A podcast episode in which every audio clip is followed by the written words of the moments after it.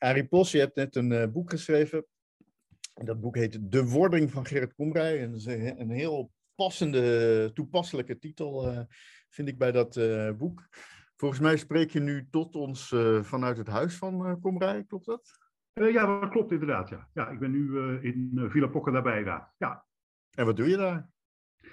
nou, ik ben nu dingen aan het regelen voor vijf, de 5e juli, dat is de tiende sterfdag van Gerrit Komrij. En uh, we hebben 23 juni een presentatie van het boek in Winterswijk, maar 5 juli hebben we hier een uh, ja, bijeenkomst met vrienden en familie om bloemen op het graf van Gerrit en Charles te leggen en ja, bij elkaar te zijn om ook een soort Portugese presentatie van het boek te doen. Op de dag zelf van het overlijden van Gerrit die vrienden en familie komen dus allemaal dan uit Nederland uh, daar naartoe? Ja, ja er komen ook uh, mensen uit Portugal, vrienden en Komrij fans. ja. ja, maar, maar die familie, hoe, hoe betrokken is die familie eigenlijk? nou, van de kant van de familie Hofman, dus van de kant van Charles, ja. zijn ze zeer betrokken. van de kant van Komrij zijn ze zeer geïnteresseerd, maar komen ze wat minder in Portugal. Dus op zich is die, uh, ja, die betrokkenheid is wel prettig eigenlijk. Ja, ja. want je hebt, uh, ja, je, dus meteen dan even over dat boek. Dus je, je, je bent op een bepaald moment aangewezen of je hebt je opgeworpen of hoe, hoe zit dat precies? Ik heb mezelf niet opgeworpen, nee. Dat, bent andere mensen hebben mij opgeworpen op een gegeven moment. Ja, jij, dat, jij moet de biografie van uh, Komrij gaan... Uh, ja, ja, daar ben ik toen voor uitgenodigd door bezig bij. En, uh, daar heb ik geloof ik toen een dag over nagedacht en ja gezegd. Want je was bevriend met Komrij? Ja, ik was bevriend met Gerrit en met Charles. Dat, Charles. En, ja, goed, dat is vanaf 19, even kijken, 1989. Ik kende ze ook wel daarvoor al, toen ik werkte bij het Letterkundig Museum. En ja, eigenlijk uh, ben ik dat zo grappig, net zoals Tom Lanois, die even oud is als ik, op de middelbare school begonnen met uh, komrij lezen. Dus dan hebben we het over, uh, laten we zeggen, 1975 of zoiets, 1974. Ja. ja. En sindsdien heb ik hem gevolgd. En dat is ook mede voor de biografie iets, ja, eigenlijk, je zou kunnen zeggen van de, ja, het materiaal bepaalt de methode. dus wat ik kan doen heeft te maken met het materiaal wat er is. Uh, deze periode van de, wording van Gerrit Komrij van 1963, uh, eh, toen hij ging studeren in Amsterdam, tot uh, de uiteindelijke publicatie van zijn uh, debuutbundel Maagdenburgse Halve Bol en andere gedichten, met de kritieken daarop, dat vormt een eigenlijk afgrondgeheel in mijn ogen, omdat dat de, de wording van hem beschrijft. Daarna krijgen we andere periodes waarin hij, uh, ja, laten we zeggen, steeds bekender wordt, ook steeds meer genres gaat beoefenen. En ja, dat, uh, op een gegeven moment word ik dus meelezer en word ik later bevriend met ze. En ja, dat zijn ook dingen die. ik vind eigenlijk niet dat je dat in één grote dikke turf moet steken, omdat er gewoon andere benaderingen zijn. Oh ja, nee, wat, dus ehm, Hans Goedkoop, die die heeft nu ook een aantal uh, soort fragmenten uit het leven van Renate Rubinstein. Ja, van Renate eh, Rubinstein, ja. Gepubliceerd. Maar daar heb ik in ieder geval nog steeds de indruk dat dat op een bepaalde manier voor hemzelf ook nog steeds een soort voorstudies zijn voor wel ooit een groot dik boek. Maar dat idee heb je dus eigenlijk niet. Uh, nee, ik ben dus- eerlijk gezegd, ja, ik ben een beetje. Nou, ik ben niet zo'n groot voorstander van de, van de, van de dikke turven van 1200 pagina's. Want ik merk bij mezelf dat ik dan alleen in het register ga zoeken om te kijken wat ik, uh, ja, wat ik wil weten. En dat is vaak ook, dat zijn vaak de dingen die je eigenlijk al weet. Uh, ik heb eerder in 2017 uh, eh, het boek wat Gerrit op Kreta geschreven heeft, De Lange Oren van Midas, bezorgd. En dat, dat was eigenlijk ook al zo'n afgerond stukje. Ja. Ja. En dit is dan een langer afgerond stuk. En de bedoeling is dat er meer langere afgeronde stukken komen, zoals bijvoorbeeld het deel over Portugal, uh, waar voornamelijk het Alvitus gedeelte ja, eigenlijk al een roman op zich is. Uh. Ja, ja. Uh, maar ja, dus die lange oren van Midas, dat was een afgerond gedeelte, maar dat is een afgerond gedeelte wat, dat hier dan eigenlijk weer zijn bedding in vindt, zullen we maar zeggen. Hè? Ja, ja, het is ook, nou, ik moet ook eerlijk zeggen dat er dus wel een gedeelte voortschrijdend inzicht bij komt. Hè? Dat is, De Lange Orde van Midas was eigenlijk een, uh, ja, eigenlijk een, je zou kunnen zeggen, een tekstuitgave met een, uh, met een inleiding en daaromheen uh, dagboek, dagboek, dagboekfragmenten. En um, ja, ik ben daar steeds verder in gegaan. Er was bijvoorbeeld. Um, nou, Gerrit heeft dus in een vrij zware crisis gezeten op Kreta, waar hij met een vriendin heen gegaan was in juni 65. nee, 64, sorry. Uh, nee, 65, wel 65, ja. En um, in die crisis heeft hij allerlei uh, aantekeningen gemaakt in zijn dagboek, die uh, je vanwege zijn dronkenschap moeilijk kon ontcijferen. En daarnaast ook een, een soort dossiertje priegelwerk gemaakt, waarin hij zelf bezig was, ja, eigenlijk te kijken wat hij nou eigenlijk was en hoe hij nou eigenlijk in elkaar zat. En dat heeft hem echt tijden gekost om daar iets van te begrijpen. Ja. En dat is de ja, dat, dat, komt dus in het boek nu uh, redelijk uitgebreid aan de orde, omdat dat echt een, eigenlijk een heel belangrijk moment is geweest in zijn leven, omdat hij zich daar eigenlijk als, uh, je zou kunnen zeggen, als mens, en dan ook als homoseksueel mens, en als schrijver uitvindt. En ja. eigenlijk ook al de, de basis legt, uh, of jou zou bijna zeggen, de argumentatie geeft voor zijn, wat later zijn mas maskerade techniek werd. Ja. Dat is een heel uh, wezenlijk uh, punt, waarvan ik dus jarenlang, ik heb dat tig keren gelezen en nou, telkens opnieuw, ik moest de blaadjes omdraaien en, allerlei stukjes proberen te duiden van wanneer heeft hij dat geschreven, is dat later of eerder. En dat is uh, nu eruit gekomen, dat, dat kon ik voor de lange oren van Midas niet doen. Ja, ja. Nee, ik vind dat, dus dat woord uitvinden is heel belangrijk. Hè? Dus je noemt het boek, je heeft het boek genoemd De Wording van Gerrit Komrij. Het zou eigenlijk ook bijna hebben kunnen heten De Uitvinding van uh, Gerrit Komrij. Ja. Dat vind ik... Ja, het is uh, gewoon een soort de making of, hè? ja. ja. Je, de, je ziet hem daar echt mee bezig. En dus je ziet, je ziet dus hoe hij in die jaren... Ja, die, die homoseksualiteit is eigenlijk één ding. Dat lijkt eigenlijk zo'n beetje het eerste element te zijn. Dat hij uh, dus als jouw boek begint, en dat is zo'n beetje op het moment dat hij naar Amsterdam uh, uh, trekt als student, ja, dan, dan, dan, is dat, ja, niet, je kan nog niet eens zeggen, het is nog te weinig om te zeggen, het is een bepalend element van zijn identiteit. Het lijkt echt zo'n beetje hetgene te zijn, de reden waarom hij uh, naar Amsterdam gaat. en die reden is zelfs, lijkt, lijkt het nog minder, in ieder geval zoals jij het beschrijft, dat hij dan eh, van het homoseksuele leven wil genieten, bij wijze van spreken. Maar meer dat hij dat, hij dat, dat, hij die, dat hij die, die andere mensen wil ontmoeten die ook zo zijn. Of, ja, hoe je dat ja waar hij dus een, uh, nogal een, uh, een, Dat is nogal een deceptie voor hem in het begin. Want hij heeft dus een half jaar gezocht. Hij wist niet waar hij, waar hij zoeken moest. Uiteindelijk was een vriend van hem die zei van nou, je moet naar de lange Lange Leidse, uh, Lange Leidse straat, want daar heb je allerlei uh, besloten clubs en uh, daar zitten die mensen. Ja. Terwijl hij daarvoor eigenlijk een beetje rondschuimde, op, zelf op zoek. En nou, de befaamde anekdote dat hij bij, dat hij bij een café komt dat de vriendschap heet. En ik denk van, ah, dat zal het zijn. Ja, ja, ja. En nou, hij wil dan, staat even te koekeloeren en hij wil dan naar binnen gaan. Maar ja, uiteindelijk komen daar twee dronken matrozen met dames van lichte zeden naar buiten. Dus dan denken we, nee, dat kan het toch niet zijn.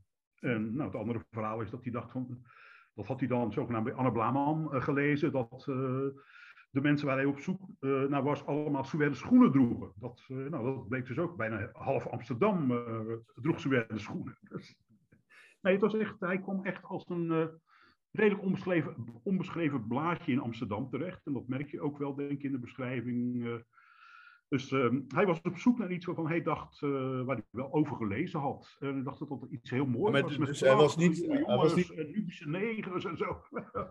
en hij was, maar hij was dus ook niet... Waarschijnlijk, hij was ook waarschijnlijk op zoek naar seks. Maar het, het, was, het was niet alleen maar seks. Het was een soort... Een en je vindt dat... Nee, hij, hij zag het als een soort subcultuur hè, waar hij bij wilde horen. Ja. ja.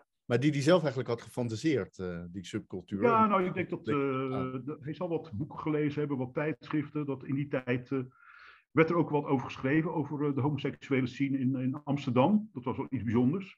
Ja. Maar hij kwam dus in de verkeerde tenten terecht, waar hij dus, ja, laten we zeggen, stoffige ambtenaren in, in krijtstreeppakken vond. En niet die prachtige jongens die op boten door de grachten voeren. En hem met grote waaiers de koelte zouden toewuiven of zoiets dergelijks. Nee. Maar ja, dus die, die fantasie, volgens mij speelt het ook gewoon verder in de, in de loop van zijn werk, speelt het ook altijd een rol. Hè? Dus er wordt het soms expliciet worden er ook van dat soort fantasieën gegeven. Een soort de, de hemel voor de homoseksueel, waar jonge jongens uh, je, komen, je druiven in je mond komen stoppen. Ja. Of, uh, ja, dat, soort dingen. Het uh, decadente beeld van de zich ook altijd 19e eeuw. Hè? Dus die zich dus ook altijd heel erg blijven keren, juist tegen de burgerlijke, de burgerlijke homoseksueel, die er dan op een bepaald, bepaald moment komt. Dus die grijze ambtenaar. Ja, omdat hij, eh, eh, dat, dat, dat, komt dan nu in dit boek nu niet zo duidelijk aan worden, maar omdat hij zelf echt dacht van nou, die subcultuur is belangrijk en die moet in stand gehouden worden. Het is eigenlijk een, een subcultuur die, uh, ja, laten we zeggen, subversief kan zijn in de maatschappij. En dan moet hij niet zo open zijn en moet hij niet burgerlijk worden. En dan moet er geen kinderwens komen bij uh, homoparen en zo. Dat leidt allemaal maar af van die, van die culturele laag die voor hem heel belangrijk was. Ja, en, en dus een heel belangrijk deel van, van zijn homo zijn en eigenlijk van zijn identiteit in het algemeen was. Dat, dat je, dus het is, ja. het is echt meer, hij, het is meer dan alleen maar toevallig met mannen naar bed gaan. Maar het is. Uh, het is nee, dat is, ja, het is gewoon een, eigenlijk een artistieke. Ja, wat, ja, moet je dat zeggen? Een soort artistiek uitgangspunt uh, waar hij mee werkt. En dat is ook in de jaren zeventig, zoals hij dus ja, steeds meer over, uh, ja, bijvoorbeeld over homoseksuele literatuur gaat schrijven. En als hij uh, zich in debatten mengt daarover, dan zie je dat, er echt, ehm, dat hij er echt heel uitgesproken ideeën over heeft eigenlijk. Dat, dat er een soort geheime cultuur bestaat die, die uh, mooie dingen oplevert.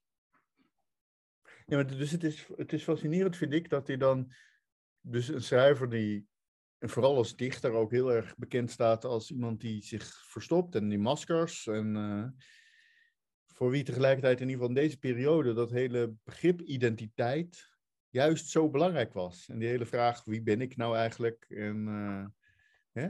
Dus die hele... Ja, zeker. Je ziet ook dat hij daar, ehm, dat hij daar. Het duurt een tijd voordat hij daar een beetje uitkomt. En hij beseft ook, dat vond ik ook het fascinerende, dat hij eigenlijk, um, dat hij eigenlijk toneel moet spelen. Ja. Dat is eigenlijk een van de conclusies van zijn, uh, van zijn uh, uh, laten we zeggen, zelfanalyse. Ja, en die is dus dat hij, hij, hij vindt in deze jaren, hij vindt gewoon Gerrit Komrij uit. ja. Want dus in, in sommige opzichten is hij aan het begin heel iemand, is hij iemand anders, bijvoorbeeld als schrijver. Als ik, het, als ik het goed begrijp. Dus hij, hij zit in het begin eigenlijk een soort experimentele. Ja, een beetje, een beetje in de geest van de 50 Je hebt dus ook in de eerste bundel, Maagdenburgse Halve Bolle, zit een, uh, ik geloof dat de vijfde afdeling is. Dat zijn uh, geen, uh, niet de bekende rijmende gedichten in uh, de twaalf regels, drie keer vier of vier keer drie, keurig rijmend en ja. Of keurig, dat is ook zoiets. Het, zo keurig was het allemaal niet, want daar, daar rommelde die ook mee. Maar um, er, zit, uh, er zit een afdeling in nog die eigenlijk gebaseerd is op een eerdere periode, waarin hij ook ja, een beetje vijftig-achtige dingen schreef. Ehm, lange, lange gedichten zonder rijm. En ja, er zitten natuurlijk wel allerlei rijmeffecten in, maar geen eindrijm binnen rijmen. En dat, daarna is hij er helemaal van afgestapt eigenlijk. Ja, en, de, en dat, dat, is dan de stijl. En over die stijl valt eigenlijk ook nog wel weer te zeggen dat, als ik jou goed begrijp, eigenlijk, hij dus eigenlijk als op de middelbare school ook al wel de karakteristieke gedichten van twaalf regels schreef. Ja, aan het eind van de middelbare school en, en, en in zijn studententijd, dus de eerste gedichten die hij bij zijn studentenvereniging in Kaas en Brood van Oorlogspoort studentenvereniging publiceert dat zijn ook al gedichten in die, in die twaalf regels. Ja. ja. En ook zijn eerste, ja, laten we zeggen, onofficiële debuut, uh, dus de deconstructie in vier delen, heeft ook die vorm al. Uit, uh, dat is uit, uh, ja, zo rond kerstmis 1963 gemaakt, toen hij dus net een paar maanden aan het studeren was. Maar ja, dus het geldt de stijl en het geldt ook de inhoud. Dus ook, ook, ook inhoudelijk vindt hij pas gewoon gaandeweg weet hij waar hij over wil, dat hij wil schrijven over die maskerades. Ja, nou eerst, dat staat ook in het boek, hè, dus dat eerst schrijft hij eigenlijk gewoon dichten in ik-vorm. Gedichten in ik-vorm. En later gaat hij dat wijzigen. En uiteindelijk in, in zijn debuutbundel zijn er maar een paar gedichten waar nog een ik in voorkomt. Verder is het een, een lyrisch jij. een, een je eigenlijk, moet je zeggen. Ja. Ja. Dus, ja, een vorm die, uh, waar, ja, je zou kunnen zeggen, waarmee hij een ander deel van zichzelf toespreekt, of waarmee hij de lezer toespreekt. Dat blijft natuurlijk een leuke dubbelzinnigheid. Ook ja.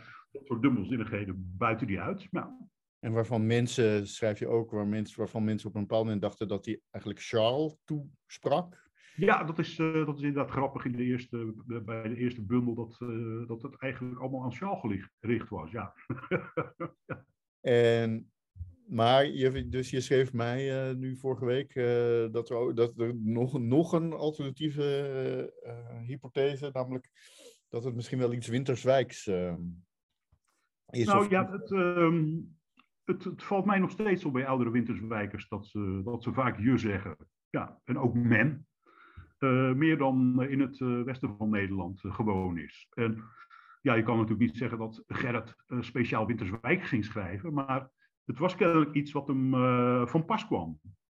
Nee, want het Winterswijkse, ik vind dat dat is wel, dat zit, dat zit eigenlijk helemaal niet in Gerrit Komrijk. Dus de, de, de, dat is helemaal geen, geen onderdeel van die door hem zo zorgvuldig geconstrueerde identiteit. Eigenlijk, hè? Nee, nee maar het is, uh, je, je kon het ook wel merken in zijn manier van praten. Daar zaten nog altijd een, uh, een paar paar uh, Winterwijk, Winterswijkse tikjes in. En uh, hij kon ook uh, prima, als hij in Winterswijk was, met de oudere Winterswijkers in het, nou ja, moet je dat zeggen, het stadsdialect of zoiets dergelijks, of het oh, dialect of streekdialect praten. Oh ja? De, ja? Heb je dat wel eens meegemaakt? nou, er is een filmpje van. en, hij heeft zelf ook eens een keertje een stuk geschreven erover waarin hij ook een stukje uh, ja, Winterswijk, zal ik maar zeggen, schrijft. Uh, om, om te laten zien dat hij uh, okay. eigenlijk pas toen hij naar de lagere school ging, begon hij gewoon Nederlands te leren. Daarvoor was het altijd Winters. Ja. ja. Ja, dat is, nou ja, daarom is die familie eigenlijk ook inter interessant. En die manier waarop die familie zich verhoudt tot dat schrijverschap ook nu nog. Hè? Ja, nou ja, goed, ja, dat is natuurlijk wel zo dat... Uh, zijn ze, ze zijn trots op hem. Uh, een bijzondere, bijzondere man was en een, uh, ja, man die in Nederland wel indruk gemaakt heeft. En dat is voor de familie natuurlijk ook wel leuk dat daar nu weer aandacht voor is via dit boek ook. En, ja. ja, ja er, er staat natuurlijk die school... ja, het College in Winterswijk, ja. Met zijn handtekening heel groot... heel groot erop. Even ja. ja, Um, een, um, maar het boek, het boek Komrij gaat dus nog niet dicht. Je zegt, ja, er komt, er komt in ieder geval ook nog een keer een boek, wat op zichzelf al bijna een roman is, over de Portugese periode. Is dat die periode waar hij zelf ook die roman over heeft geschreven? Ja, inderdaad, ja. ja. ja. En dat is dus ook, uh, het, het, aardige daarvan is dus ook om die roman te confronteren met uh, wat er werkelijk, werkelijk allemaal gebeurde. Ja, ja. En daar heb ik uh, ja, hele interessante bronnen voor uit Portugal zelf ook, die, uh, die dat van dichtbij hebben meegemaakt. En José Rentes Carvalho, die in de tijd uh, goed met ze bevriend was en ze eigenlijk geholpen heeft om een huis in Portugal te vinden toen ze daar in 1984 neerstreken. Maar goed, er zijn dus andere seizoenen ook. Hè. Dat, daarna, je hebt natuurlijk de periode waarin die dichter des vaderlands is ja, dat is ook een belangrijke periode. Ja. Ja, ja, daar zou ik ook wel wat meer over willen weten. Ja. ja. Dat hij daar dan op een bepaald moment mee ophoudt. Uh, ja, ja, en ook hoe hij uh, verkozen is uh, natuurlijk. Hè. Hoe hij verkozen is. De tweede man naar het Gekopland. dat is ja, ook, dat is waar, ja. ja. ook wel een onderzoekje waard nog. Ja, er is op allerlei manieren geprobeerd om erachter te komen hoe het nou lag met de stemming, met de stemresultaten en zo. Maar dat is nooit boven water gekomen. En dat ga je dus nog wel. Nou, dan hebben we nog de Razul-affaire. Dat, uh, ja. De ondergang van Nederland, waar Teun van Dijkum uh, ja. de schrijver te zijn uh, van dat ja. anti-moslim pamflet. Waar die, briljante, waar die zelf dan weer een briljante. een van zijn, dat vind ik echt een meesterwerk, zijn, zijn reactie daarop. Dat hij, ja. geloof ik, schreef toen nadat met geld van, dat hij van de PC Hoofdprijs had gekregen of zoiets, was dat?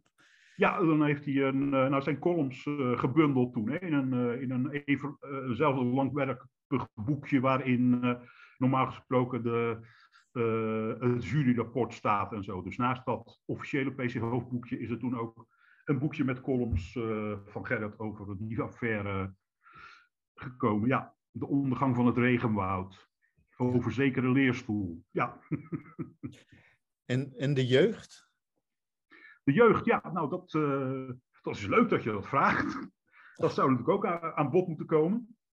Uh, omdat uh, dat ook een verhaal is wat nogal afwijkt van wat hij er zelf over vertelt. Um, Omdat ook in een, uh, ja, ingebed in een, in een verhaal waar eigenlijk Verwoest Arcadië, dus de ja, autobiografische roman die hij schreef, ja. Als uitgangspunt gebruikt wordt om te confronteren met wat er werkelijk allemaal in zijn jeugd aan de hand was. Dan zie je ook hoe, ja, hoe interessant en vooral hoe geestig en, en ja, vindingrijk hij die jeugd in, een, in een romanvorm heeft gegoten. Wat is, wat is nou hetgene dat je voortdrijft? Dus ik, ik, ik moet eerlijk zeggen, dus ik vind het moeilijk om me voor te stellen wat het betekent om zo lang met iemand, zo lang zo intensief met iemand bezig te zijn. Uh, ja, voor mij is hij nog altijd een fascinerende figuur. En uh, het is ook echt zo dat, uh, nou, het, eigenlijk, er is dus um, eigenlijk een, ja, je zou kunnen zeggen, een imago van Gerrit Komrij, wat hij grotendeels zelf gecreëerd heeft. Ja. ja. Uh, dat heeft hij vrij consequent volgehouden, ja. waarbij hij heel weinig persoonlijks ehm, prijs gaf. En dat persoonlijke zit dus wel in allerlei teksten van hem verborgen, maar is ook in, ja, bijvoorbeeld is ook wel leuk, hij, hij heeft verschillende keren aanzetten tot een dagboek. Dus hij neemt zich weer voor van ik ga een dagboek schrijven, maar daar houdt hij na drie weken of zo alweer mee op. Mm. En hij heeft dan één jaar, in 2007, een heel jaar een dagboek bijgehouden, maar op zo'n uh, beknopte manier dat het eigenlijk alleen maar kapstokjes zijn. Dus uh, eigenlijk een soort uh, memorietechnische op, dingen. Zo van, ja, dat kan ik wel later dan nog wel weer voor de geest halen, schrijf het eens een keertje mooi uit. Waar ja. het nooit van is gekomen. Ja. Dus ja. dat soort dingen geven een heel ander beeld van hem uh, eigenlijk. En die dubbelzinnigheid drijft mij voort, zal ik maar zeggen. Hoe werkt dat nou allemaal? En wat is dat andere, wat is dat andere beeld? Kun je dat zeggen? Nou, het andere beeld is eigenlijk dat hij, um, ja, je kunt best zeggen dat hij een onzekere uh, man was. Over, uh, dus uh, al vanaf zijn jeugd, vanwege niet alleen zijn homoseksualiteit, maar ook omdat hij allerlei andere, handi andere handicaps had, tics, mm. doofheid mm. en dat soort dingen een, je zou bijna kunnen zeggen, een zekere vorm van autisme. Hmm. En dat heeft hij allemaal, uh, ja, laten we zeggen, overwonnen. Of in ieder geval gekanaliseerd tot een imago. Toen hij toneel begon te spelen op de middelbare school, toen dacht hij ineens, hé, hey, dit werkt. Ik kan mensen vermaken en misschien is dat wel uh, wat ik moet doen. Ja. En dat kom je ook weer tegen in die uh, zelfanalyse. Toneelspelen. Ja. Dat is ja, toneelspelen wat ik mij ja. in de wereld mee verder kan uh, helpen. En verder ook gewoon, wat hij regelmatig zegt door zijn hele werk heen ook, um, hij voelt zich een buitenbeentje in de wereld. Hij uh, snapte niet uh, hoe hij op deze planeet terechtgekomen was en wat hij met al die mensen en wat ze deden aan moest. Ja. Ja. Ja, en dus maar naar toneelspelen, dat is natuurlijk duidelijk ook gewoon een rode draad. Hij heeft, hij heeft zelfs, hij heeft zelfs natuurlijk een carrière, een, klei, een kleine nevencarrière gehad als toneelschrijver. Uh, ja. Uh, ja, dus met, met eigenlijk, uh, dat is wel grappig dat je ziet dat de eerste werken in een bepaald genre zijn meestal, ja, een, dat zijn meestal, ja, toch wel meesterwerkjes, vind ik. dus, ja, dus het chemisch huwelijk.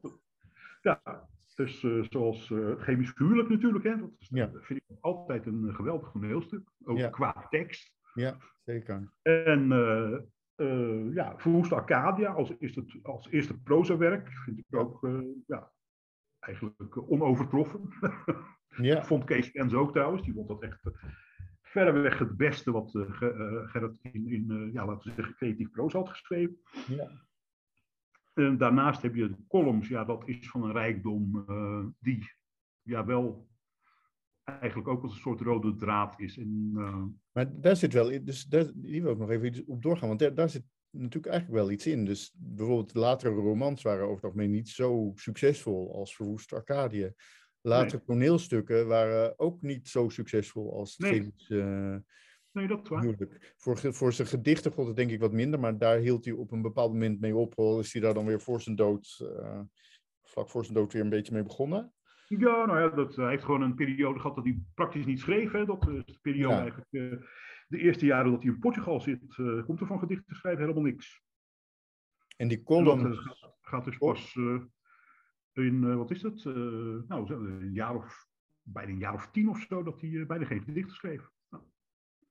Maar dat is wel, dus dat is wel wonderlijk, dat hij dus in, in, in ieder geval een aantal van deze genres heeft gehad, dat hij dan eerst een meesterwerk schreef, ja. En dat dat dan daarna eigenlijk een beetje uh, inzakte. Uh. Ja, en, uh, ja, dan krijg je misschien zoiets van... Uh, ja, hij was broodschrijver, hè? Dat, er moesten dingen gebeuren. En ja, ik denk ook... Er zijn natuurlijk ook mensen ook die zeggen van... Nou, die romans zijn verkeerd begrepen. En het is inderdaad al zo, als je de kritieken leest over bijvoorbeeld Dubbelster... of... Um, hoe heet dat andere boek ook alweer? Over... Um, over Amsterdam in het einde van de 19e eeuw. Ja. Uh, dan, dan heb je ook het idee dat critici er weinig van snappen. Ja. Ja, maar het is... Klopgeest nou ja. dat, ja. ja. Ja, maar... maar aan de andere kant kun je ook zeggen, van, ja, dat ze er weinig van snappen, komt misschien ook gewoon omdat het ze niet echt kon boeien. Ja, en veel gehoord nee, was het worden dus, geen levende personages. En ik denk zelfs als je wel een positief oordeel over die boeken hebt, dan uh, denk ik niet dat er iemand is die zegt, ja, dat, die zijn echt veel beter dan Verwoest Arcadië. Nee, dat geloof ik ook niet. Nee, dat nee, gaat nee. ook met het toneel. Dus ik, ik heb, persoonlijk heb ik min of meer toevallig, ik heb een soort bijzondere band met het stuk De Redders. En oh dat ja. Het, omdat, dat, het, omdat dat het eerste toneelstuk uh, is ooit dat ik in wereldpremière heb zien gaan. Aha.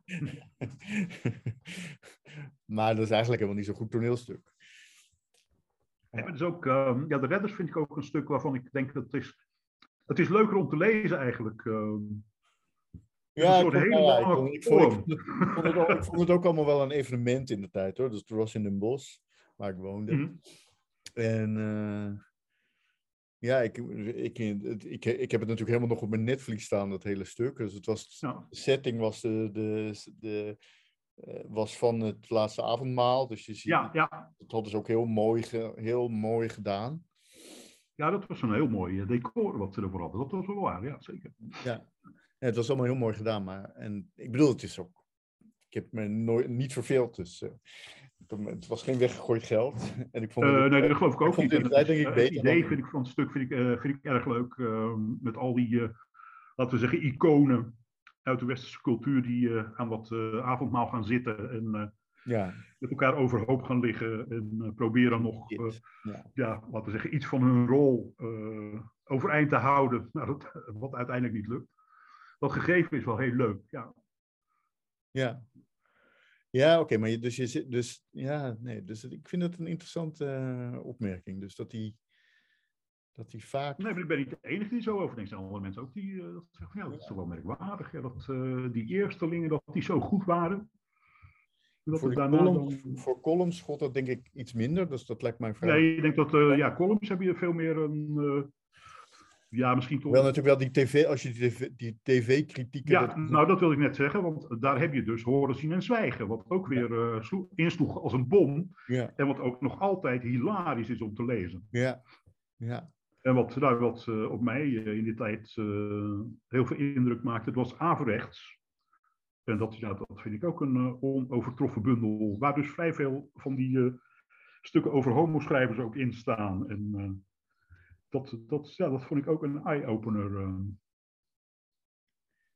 Kun je nou nog iets laten zien van waar je bent? Of mogen we van het Huis van Komrij alleen maar de opengeslagen deuren zien? Nou, nee. Even kijken. Het is altijd een beetje moeilijk om, om rond te lopen, maar het beweegt zo moeilijk. Wat doe je, wat doe je daar? Wat doe je, wat doe je daar eigenlijk? Ben je, nou, ben je dat feest aan het voorbereiden? Of? Ik ben het feest aan het voorbereiden en, en allerlei dingen van het archief aan het opruimen. Kijk, ik weet niet of je zo wat ziet. Ja.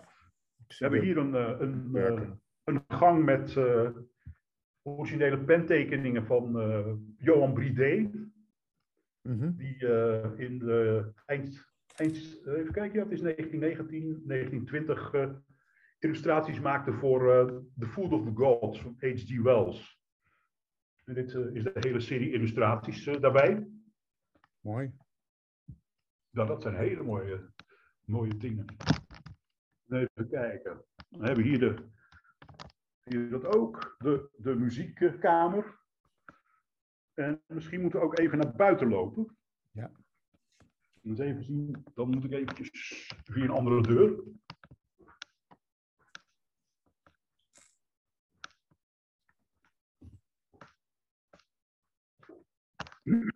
Maar zijn, zijn alle muren allemaal vol van dit huis? Zijn alle muren vol van dit huis? Alle muren, ja, ik denk het wel. En ook, dat kan ik nog even laten zien, misschien als het een beetje gunstig licht is. Want dat is allemaal. Het is een beetje een, eh, een, een donker dagje geweest vandaag.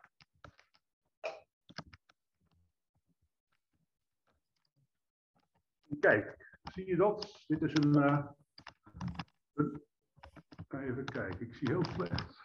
Nee, ik zie het goed. Oh. Maar nu. Hm. Onstabiel is. Het is maar erg onstabiel, ja. Zien?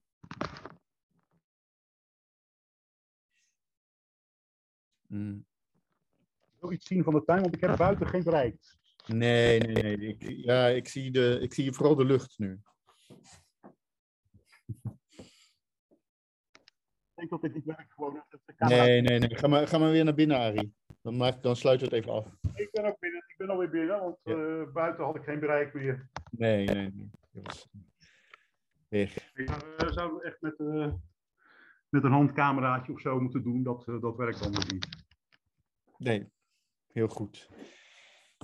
Ja, dankjewel. Je hebt dus binnenkort de presentatie van dit. Wanneer komt, wanneer komt het volgende deel? Of durf je dat niet te ja, dat hangt een beetje vanaf um, hoe het allemaal gaat lopen met, met de uitgever en met dit boek. Maar um, het materiaal ligt klaar, dus er zou bij spreken volgend jaar weer een, weer een deel kunnen komen. Leuk, mooi. Goed. Ja, nou, dankjewel. Ja, ik, het is, ik vind het, het is echt. ja, ik vind het ja, je beschrijft iets, dus je beschrijft iets over een schrijver waarover op dit moment theoretisch heel veel wordt gezegd, namelijk hoe schrijvers zichzelf uitvinden als schrijver, hoe ze zichzelf neerzetten, hoe ze ja. positioneren in het veld. Ja. Maar ik heb het eigenlijk zelden zo goed, concreet uitgewerkt gezien als in, als, als in dit boek. En Gerrit Komrij leent zich daar natuurlijk ook uh, heel erg voor, omdat hij dat daar denk ik ook wel, dat hij zich ervoor leent. Ja. En hij is ook iemand die zich eigenlijk uh, die, die, die zichzelf institutionaliseert in de loop der tijd. Dat is ja. ook wel grappig. Ja. Dus wat je van veel schrijvers en kunstenaars ziet, inderdaad, die, uh, laten we zeggen, die, die uh, wetenschappelijke benadering van hoe mensen zich po positioneren in het literaire veld. Ja. bij Gerrit Komrij kan je natuurlijk ook zien, en dat is voor, voor een groot gedeelte zijn eigen, ja, laten we zeggen, politiek. Ja. maar je kan dus ook dus in dit boek zien van hoe dat ook op persoonlijke vlak uh, een belangrijk uh, component heeft. Het, is niet, uh, alleen maar een het gaat niet alleen over markt. Het gaat over iemand die zichzelf ehm, ja, eigenlijk overeind zet en zegt van nou, dit, dit moet ik gaan doen en zo moet ik het aanpakken. Ja, je bedoelt, het was ook echt, het was, het was niet alleen, ja, het behelsde niet alleen maar dat schrijverschap, het behelsde ook echt zijn, Nee, het is een nee. soort existentieel, uh, existentieel probleem. Hè? Uh, hoe sta ik in de wereld? Wie ben ik en hoe wil ik mij presenteren? Ja. ja. Ja, want daar hebben we het helemaal nu niet over gehad. Maar fascinerend bij dit alles is natuurlijk ook nog dat hij aan het begin, als hij dus van één ding zeker is aan het begin, is het zijn homoseksualiteit. Ja. En uiteindelijk begin, begint hij dus, vertrekt hij dus naar Kreta, weg van zijn geliefde Charles, met een vrouw. Ja, nou dat is. Uh, ja, hij is eigenlijk uh, enorm geschrokken, hè? Dus door, die, uh, door het feit dat Charles dus serieus belangstelling voor hem had. Dat, Dat had hij nog niet gemerkt. Hij voelde zich ook altijd een, een lelijk eentje vanwege die handicaps die hij had. Hè? Dus dat, die, die, die tics en zijn doofheid. Dat, dat dan zo'n mooi... en hij was ook eigenlijk een verlegen jongetje. En um, toen Charles dus buitengewoon geïnteresseerd bleek, had Gerrit echt zoiets van, wat? Wat krijgen we nou? ja, zo'n mooie en zo'n juist zelfverzekerde... Ja, de, de mooiste jongen van, uh, van Amsterdam en uh, wat zei hij er allemaal over. ja, dus hij, uh, hij dacht echt van nou wegwezen. Dat, van schrik eigenlijk. ja, en dat dan ook nog met een vrouw. Dat is heel... ja, nou ja, die vrouw was een beetje een, een, een laten we zeggen, een soort bemoederend type. die, dat heb je al meer, hè, dat dat ja, we moeten tegenwoordig uitkijken met terminologie, maar dat, dat, dat, dat het verschijnsel van wat vroeger nog, zonder dat er problemen over werden gemaakt, nichtenmoedertjes werden genoemd. Hè? Dus vrouwen die goed bevriend raakten met een, een homojongen die, ja, die eigenlijk een beetje overhoop lag met hoe het allemaal moest met zijn homo zijn en uit de kast komen. Ja, ja. Ja, mooi. Ja, ik vind, uh, nou, het, is, het, heeft mij ook meteen weer aangezet om Comrij uit de, uit de kast te pakken. Kom uit de kast. Nou, dat vind ik een lof voor inderdaad. Ja, dat moet zeker gebeuren. Ja. Meer Comrij uit de kast. Ja. Zorg dat Comrij uit de kast komt. Ja, ja. ja dat vind ik ook. Daar kunnen we een campagne voor maken, Mark. Dat gaan we doen. Oké, okay, dankjewel, Arie. Heel graag gedaan. Dag. Jij ook bedankt. Ja, tot ziens.